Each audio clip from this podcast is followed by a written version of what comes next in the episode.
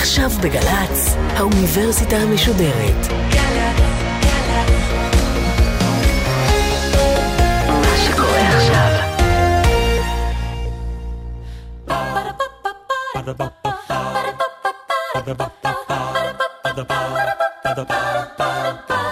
האוניברסיטה המשודרת בשיתוף מיזם וויז מציגה המדען העירום, מיטב החוקרים בישראל בפגישה אישית עם בן שני. והפעם פרופסור משנה איילת ברעם צברי מהטכניון על מדע פופולרי.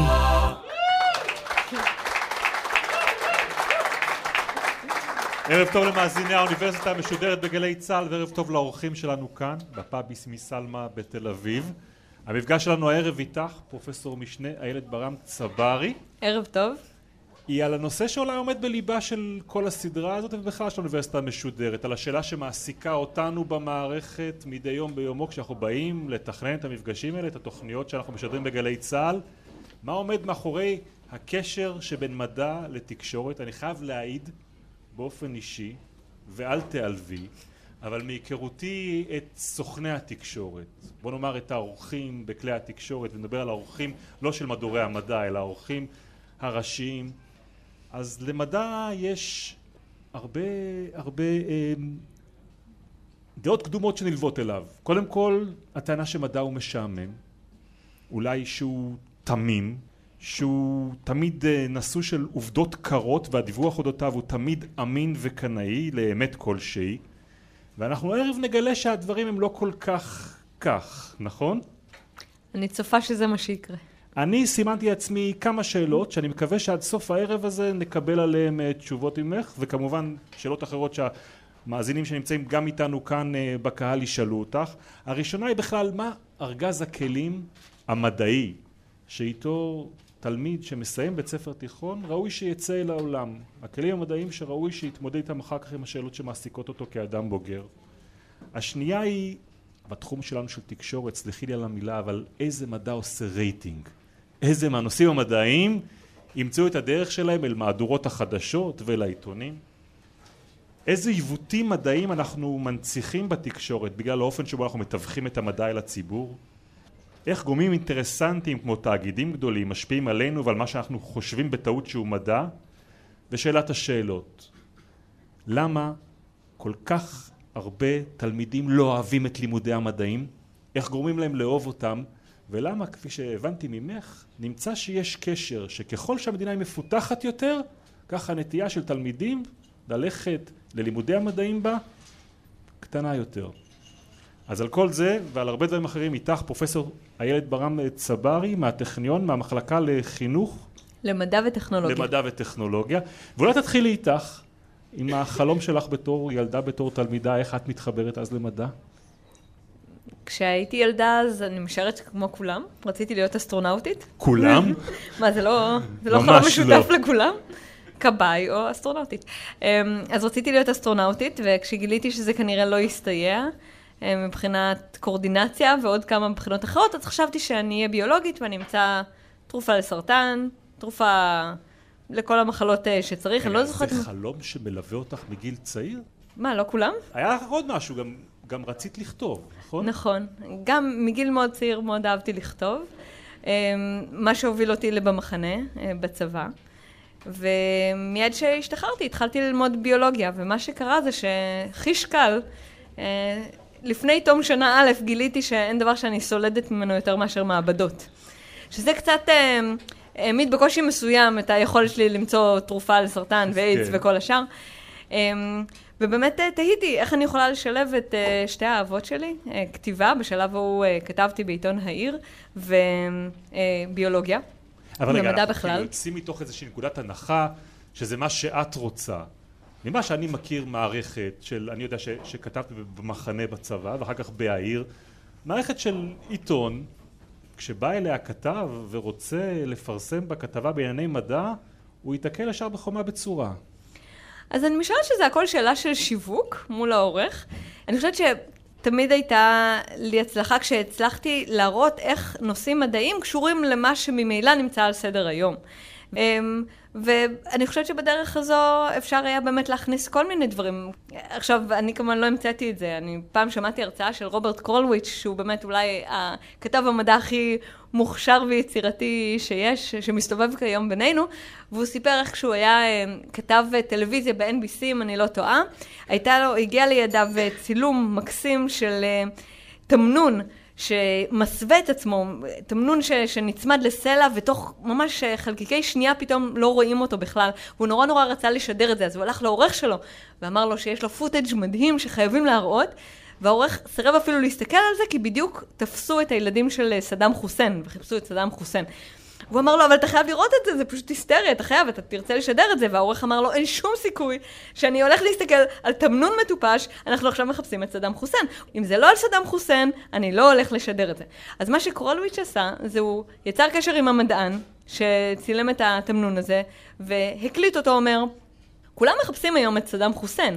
לו סדאם חוסיין היה יודע להסוות את עצמו, כמו התמנון שאנחנו צילמנו, ואז וואפה הוא עובר לפוטאג' של התמנון המדהים, וסיים עם סדאם חוסיין עוד פעם, וזה שודר בפריים טיים.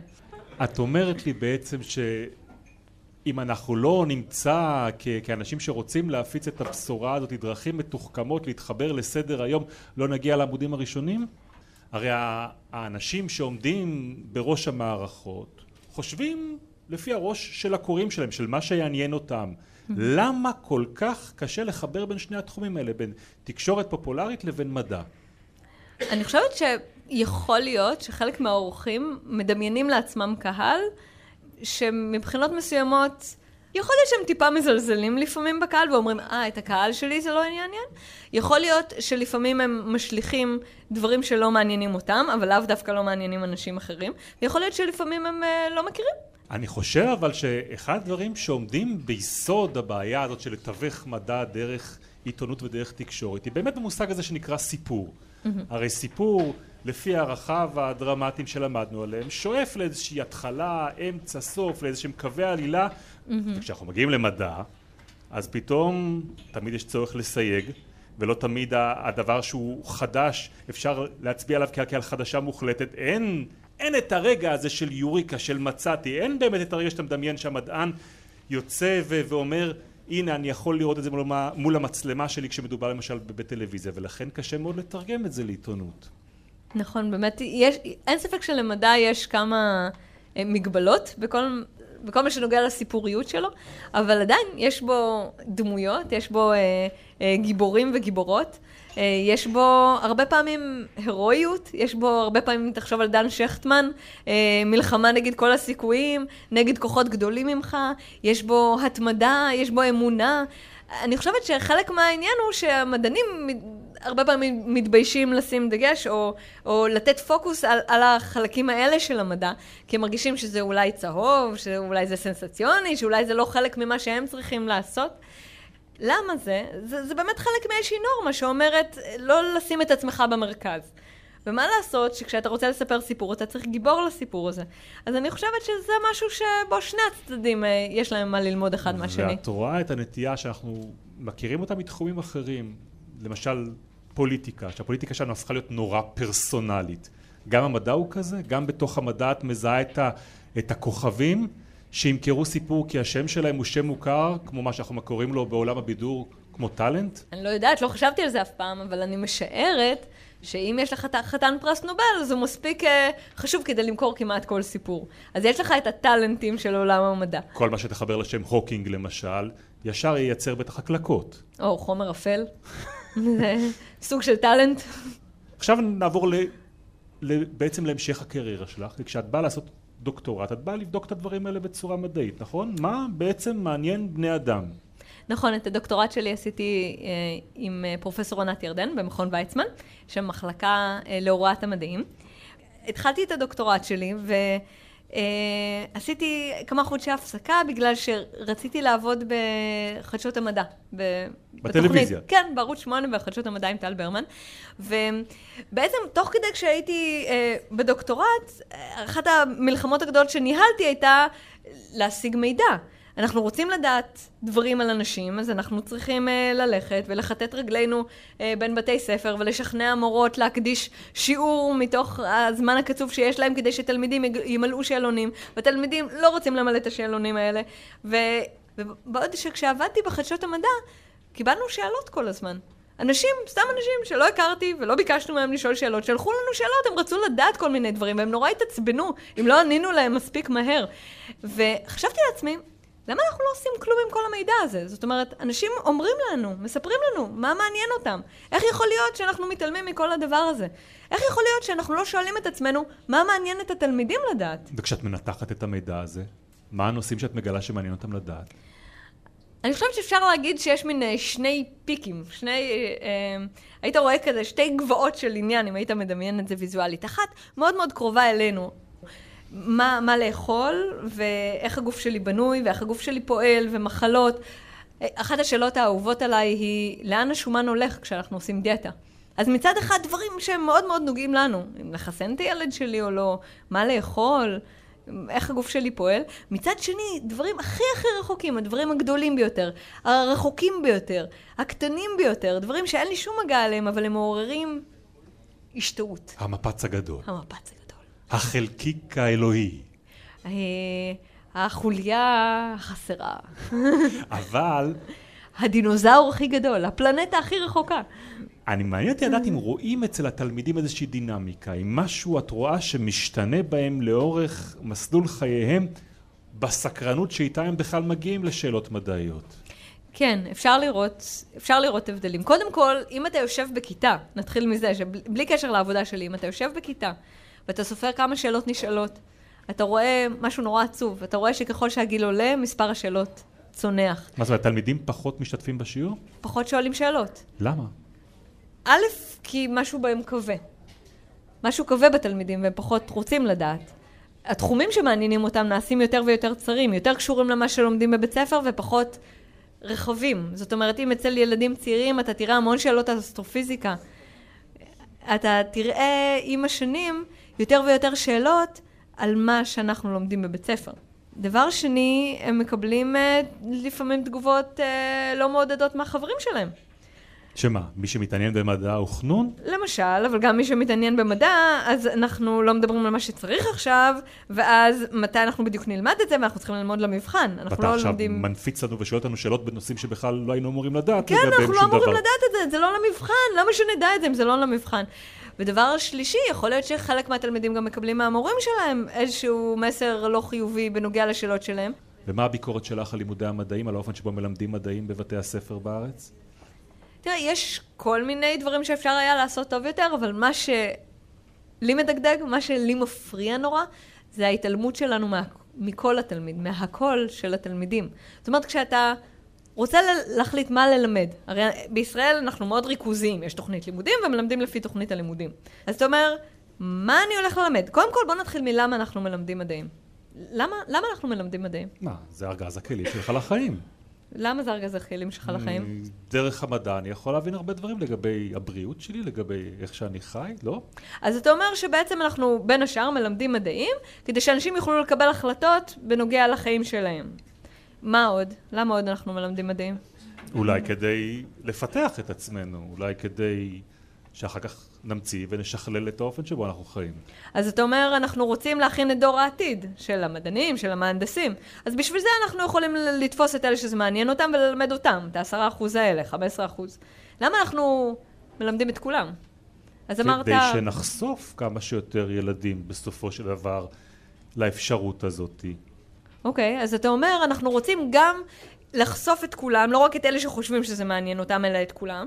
ודבר שני, אנחנו רוצים לתת לאנשים את הידע הבסיסי שיאפשר להם בכלל לשאול. למה הם צריכים לשאול? מה זה מעניין אותם? שילכו, יראו האח הגדול. למה, למה מעניין אותם לשאול? מה, למה להציק להם בכלל? את מוכנה לענות? אז יש כל מיני סיבות. אז קודם כל, יש לנו את הסיבה שכמו שאמרת, הם צריכים לקבל החלטות בנוגע לעצמם. אבל אנחנו חיים בחברה דמוקרטית. ואנחנו רוצים שאנשים ישתתפו בקבלת החלטות גם בנוגע לדברים שהם לא ספציפית למה שהם צריכים לעשות מחר בבוקר. אה, שיבינו לגבי איכות הסביבה שלהם למשל. איכות הסביבה זו דוגמה מעולה. האם צריך או לא צריך לסמן מזון מהונדס גנטית? האם כדאי או לא כדאי לבנות כור אטומי לייצור חשמל? אם אתה לא יודע מה זה אנרגיה אטומית, אז אתה בכלל לא יכול לגשת אל הנושאים האלה. בדיוק, אתה צריך, אני לא מצפה, גם אני לא יודעת להגיד לך אה, אה, איך פועל כור אטומי בצורה מאוד מאוד אה, מפורטת. אבל אני יודעת שאם אני ארצה ללמוד את זה, יש לי מספיק בסיס כדי שאני אוכל לשבת וללמוד את זה. אני יכולה לדעת את מי אני צריכה לשאול. אני יכולה, אם ידברו איתי כמה מומחים, להבין עם מי אני מסכימה.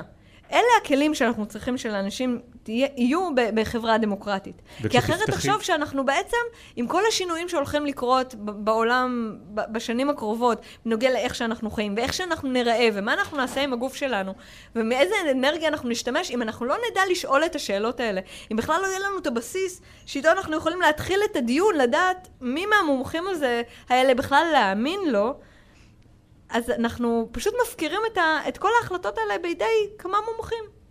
והם יחליטו בשבילנו.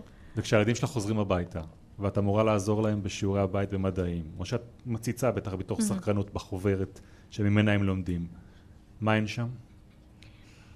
אני חושבת שמה שחסר זה באמת להתחבר למה שמעניין אותם.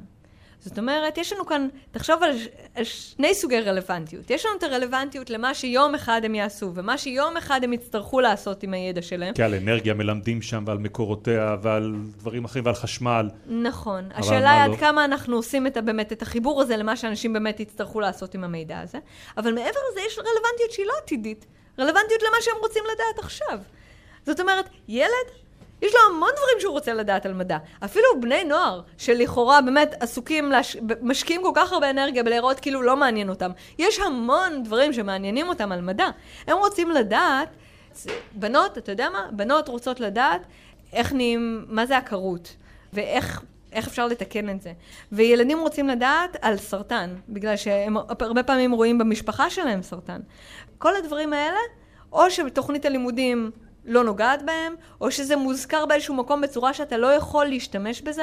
אני מדמיין לעצמי משהו אחר, אני מדמיין את האייטם התקשורתי של ההורים שאומרים איך זה שמלמדים ילדות בנות 12 על עקרות, ולמה לעזאזל לדבר עם ילדים בבית ספר יסודי על סרטן. כשאנחנו נכנסים באמת לתיכון ואנחנו מבקשים מילד, מילדים לכתוב באופן אנונימי, אתה לא תאמין כמה פעמים ילדים שואלים האם הומוסקסואליות היא תורשתית או לא, ומה... מה... איך זה קורה? איך זה יכול להיות שההורים שלהם רזים והם שמנים? אבל אין סוף לשאלות שבאמת אפשר לשאול. בית ספר הרי לא יכול ללמד את הכל. או, מצוין. אם אין סוף לשאלות שאפשר לשאול על מדעים, למה שכשאנחנו מלמדים לא ננסה להתחבר לשאלות שהילדים שואלים? אם ממילא אנחנו מלמדים תשובות לשאלות מסוימות, או דנים בשאלות מסוימות, למה שלא נלך ואת אותם דברים שאנחנו רוצים ממילא ללמד, נלמד דרך מה שכן מעניין את התלמידים. המון ילדים, ילדים צעירים, אתה יודע מה? אחת השאלות שקיבלנו מילדה צעירה, האם אני יכולה אה, לגדל גור אריה בבית ולאלף אותו להיות צמחוני? אוקיי? שאלה מקסימה. אתה יודע כמה דברים על תזונה, על מארג המזון בטבע, על אבולוציה, על אנטומיה, אפשר ללמד דרך השאלה הזו? ילדים רוצים לדעת אם זוג תאומים זהים יתחתנו עם זוג תאומות זהות, האם הילדים שלהם יהיו זהים. שאלה מהממת. אתה יודע כמה דברים על, על רקומבינציה? מה התשובה? את לא יכולה לזרוק את זה ככה באוויר. אתה זהה לעצמך? כן. אשתך זהה לעצמה? כן. האם אוקיי. הילדים שלכם זהים? אוקיי. אני חושב שאני... אז למה? למה הילדים שלכם לא זהים אם אתה זהה לעצמך ואשתך זהה לעצמה? למה הילדים שלכם לא זהים? נו. נו, אני שואלת אותך. זה די ברור, לא? נו, תסביר לי. אנחנו מתערבבים פה. אוקיי, אנחנו מתערבבים פה, אז אנחנו יכולים לדבר על רקומבינציה, ועל מיוזה, ועל כל הקללות האלה, שילדים רואים אותם ומיד מכבים את המוח, אבל זה קשור לדברים שהם רוצים לדעת, אז למה שאנחנו לא נעשה את החיבור הזה? אז בואי נשמש שאנחנו דוגמה במקום הזה. פרופסור משנה איילת ברם צברי, יש לנו כאן קהל שבטח גם לא יש קול, וזה הזמן שאתם תשמיעו אותו, ותשאלו אתם, לאור הדברים שדיברנו עכשיו, את הנושאים שאתכם יהיה מעניין אה, לשאול את, אה, את הילד. כן. אה, יוסי, ואני רוצה לדעת, את ניסית לחפש מה מעניין ילדים, או מה מעניין אנשים במדע. זה משהו שאפשר לעשות, ואולי לעשות איתו משהו. זאת אומרת, אם יש לי קבוצה סגורה, אנשים שנמצאים פה, והייתי מגיש להם איזה שאלון מראש, ובודק מה מעניין אותם, ואז נותן להם את המידע הזה, יכול להיות שהם היו עושים עם זה משהו, או שאת יודעת אם הם היו עושים עם זה משהו, יש השפעה לזה שהם, מעניין אותם משהו, אז הם באמת, כאילו, יעשו משהו עם הדבר הזה? Hmm. אז קודם כל שאלה מעולה, הרבה פעמים, אתה יודע, כשמגישים אה, מאמר אה, לפרסום, אז יש reviewers. אה, שבאים ואומרים לך למה ככה, ולמה עשית ככה, ומה אתה חושב ככה, אז זה בדיוק סוג השאלות ששואלים אותנו. זאת אומרת, אוקיי, נגיד שאתם יודעים מה מעניין אנשים, מי אמר שיש להם כוח לדעת את התשובה? אז אה, יש לי כמה דברים לומר על זה. א', אני חושבת שאם אתה מתחיל ממשהו שמעניין, אם יש שם את החוסר שאליו אתה פונה, לפחות אתה מתחיל מנקודה טובה יותר מאשר אם אתה לא פונה למשהו שמעניין אנשים. זאת אומרת, הסיכוי שלך להצליח הוא לאין ארוך טוב יותר אם אתה מתחיל כשיש שם מוטיבציה, כשיש שם עניין. דבר שני, אני חושבת שאנשים מוכנים לעשות המון ולהשקיע המון כשהם אה, עושים משהו שמעניין אותם. עוד שאלה? כן, וואלה, בר יש פה. היי, מאיה. אמ, את דיברת עד עכשיו אה, על ידע אה, יותר בהקשר של סקרנות ולמה אנחנו רוצים לדעת דברים ופחות אה, על היררכיה של ידע מתוך סקרנות לעומת ידע שימושי, משהו שבא לידי ביטוי בפרקטיקה ואני חושבת שזה מתחבר גם להידרדרות בפקולטות למדעי הרוח, לאומנויות, זה לא מספיק שימושי, זה לא מספיק רווחי. האם צריכה להיות היררכיה יותר ברורה של מה שיכול לבוא לידי ביטוי באופן פרקטי, פרגמטי. אה, רק היררכיה איפה? בתקשורת או היררכיה במדע עצמו? בלימוד ובאופן שבו עוסקים במדע, משהו שיבוא לידי ביטוי בסופו של דבר באופן שיהיה אה, שימושי או בטיפול במחלות, או כל, כל דבר שיהיה או רווחי או שימושי באיזשהו אופן. Hmm, שאלה מעניינת. אמ, אני חושבת ש... כשאנחנו מלמדים את התלמידים שלנו, אנחנו צריכים א', להתחבר למה שמעניין אותם עכשיו, כי זה קצת טיפשי בעיניי להגיד להם כל הזמן, עכשיו זה משעמם לגמרי, אבל עוד עשרים שנה אתם ממש תדעו לנו שלימדנו אתכם את זה. אבל מצד שני, אנחנו כן צריכים לחשוב כל הזמן, אוקיי, האנשים האלה, אלה שלא הולכים להיות מדענים ומהנדסים, מה הם צריכים בחיים שלהם? איזה סוג כלים הם צריכים כדי לקבל החלטות מושכלות, אוקיי? אז יש ידע בסיסי שהם צריכים לקבל, או שהם צריכים לדעת, כדי שהם יהיו מסוגלים להשתמש בו בכל מיני מקרים שונים. אז נגיד, חשוב שהם ידעו שיש תאים, ולדעת קצת אולי על המבנה שלהם ואיך הם מתחלקים, כדי שהם יוכלו להבין אחר כך שיבוט ותאי גזע והמון המון המון דברים אחרים, שיהיו חלק מההחלטות הבריאותיות שאנחנו נקבל ממש עוד זמן קצר. מצד שני, מעבר לידע, אני חושבת שכשאת מדברת על שימושיות, אנחנו צריכים לדעת שמה ששימושי לנו זה לא רק הידע, אלא איך השיגו את הידע הזה. מה שאנחנו קוראים אה, בעצם דרך החקר. אני רוצה לתת לך דוגמה. אה, בשאלון ששואלים אה, מדי שנתיים בארצות הברית, ככה למדגם מייצג מהאוכלוסייה, אחת השאלות היא לא שאלה של ידע, אלא השאלה הבאה. שני מדענים רוצים לבחון תרופה נגד לחץ דם גבוה. אחד אומר, ניקח אלף איש עם לחץ דם גבוה, נמדוד להם את הלחץ דם, ניתן להם את התרופה, נמדוד להם את הלחץ דם אחרי ונראה אם הוא ירד. המדען השני אומר, ניקח אלף איש עם לחץ דם גבוה, ל-500 איש ניתן את התרופה, ל-500 איש לא ניתן את התרופה. נמדוד להם לפני ונמדוד להם אחרי את הלחץ דם, ונראה מה ההבדל בין הקבוצות. ואנחנו בעצם שואלים את האנשים, איזו מהדרכים טובה יותר לפי דעתך או לפי דעתך, לבדוק אם התרופה הזו יעילה. וכששואלים אנשים את הדבר המאוד מאוד בסיסי הזה, על איך, איך צוברים ידע מדעי, מקבלים ש-51% מהציבור יודע לענות על השאלה הזו נכון. 51% זה בערך ניחוש. אז אם היית שואלת אותי, סקרנות לעומת שימושיות, אני חושבת שזה סוג המידע שהוא מאוד מאוד שימושי לאנשים.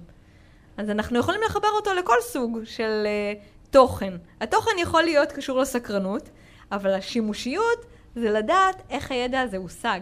האם הוא הושג בשיטה מדעית או שעובדים עלינו?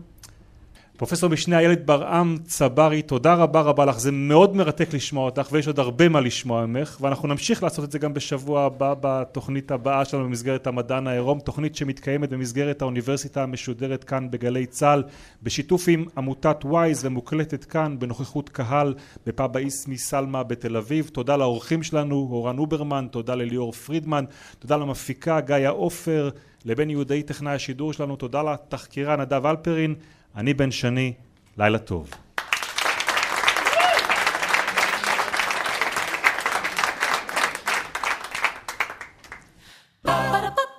Ba-da-ba-ba-ba האוניברסיטה המשודרת. בן שני שוחח עם פרופסור המשנה איילת ברעם צברי מהטכניון על מדע פופולרי. מערכת האוניברסיטה המשודרת.